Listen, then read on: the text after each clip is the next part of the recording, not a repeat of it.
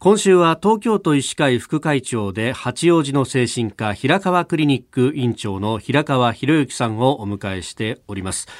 えー、今朝はですね、うつ病などで仕事を離れた人たちが再び仕事に戻れるように取り組むリワークプログラムについて教えていただきます。先生、まず、あのー、言葉の定義としてはどういったものになるんですか？え、っと、リワークというのは、リターントゥーワークの略語で、まあ、うつなどのメンタル不調が原因で休職している人たちに復職に向けたリハビリテーションを提供する復職支援プログラムのことを指します。これ対象はどういった方々になりますか？そもそもうつ状態やうつ病の方の支援から始まりましたけども、近年うつも多様化しています。背景に発達障害やパーソナリティの問題を抱えている方もおられるので、え現在はより広い範囲のメンタル不調者が対象になっています。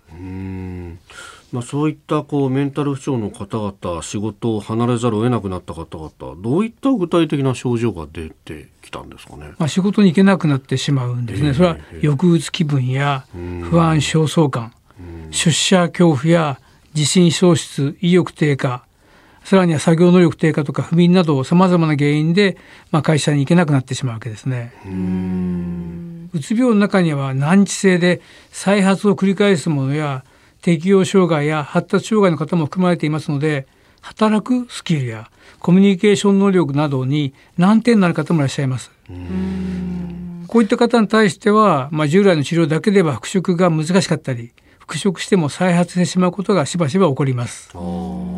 確かにその休職をしてからいきなり働くというのは少しハードルが高く感じられたりもしますよね。まあ、おっしゃる通りです。まあ、給食っていうのはダムの水を貯める作業ですから、なるべく動かずにリラックスして、まあ、気楽に生活するっていう、まあ、西洋が中心の生活ですよね。はい、ところが復職が決まった途端にですね、決まった時間に起床して、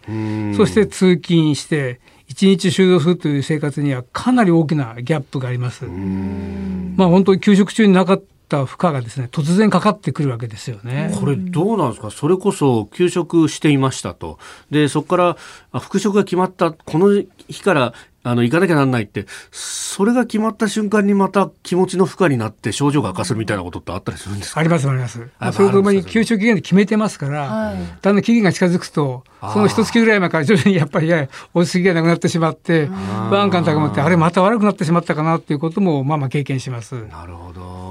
やっぱその辺のこう橋渡しとしてのリワークっていうものがあるわけですか？その通りです。まあ、リワークに参加することで、はい、休職という状態から復職へ向けての負荷を軽減して、さらに働き続けていくスキルを身につけるってことが非常に大事です。そのことによって、まあ、休職した後潰れずに続けていけることになります。例えば実際にリワークを利用されている方の再発率というのはいかがなんでしょうか？これはあの専門の機関の調査によりますと、まあ、やっぱりいい効果を与えているっていうことなんですね。まあ一度に負荷がかかると心身に大きな負担がかかってるわけですけども、まあそれがま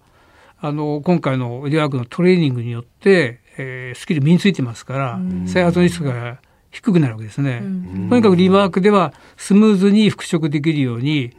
給食の時から生活リズムを整えて段階的に体と心を慣らしていくというそういうまあ効果がありますので、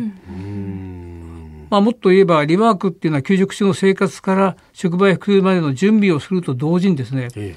長く働き続けてこの先行くためのセルフケアのあのスキルも身につけていくということを狙っています。なるほど。まあ、リハビリをしてと。だからこれ、リワークの長さみたいなものっていうのは、これ人によって変わってくるってことですか？そうですね。まあ、あの、長く休職できる会社もあれば、いろいろあるんで、一概には言えないんですけども、まあ、リワークだけを考えれば、やっぱりおおむね3か月から1年ぐらいと思ってます。まあ、中には短いのやってますよっていうところもありますけれども、一番重要なのは、その方に必要な期間、リワークをやるのが正しいリワークの期間だってことが大事で、初めに期間ありきじゃないってことだと思いますね。えーえー、明日は具体的なこのリワークプログラムの中身について伺ってまいります。平川クリニック院長平川博之さんでした。先生明日もよろしくお願いします。よろしくお願いします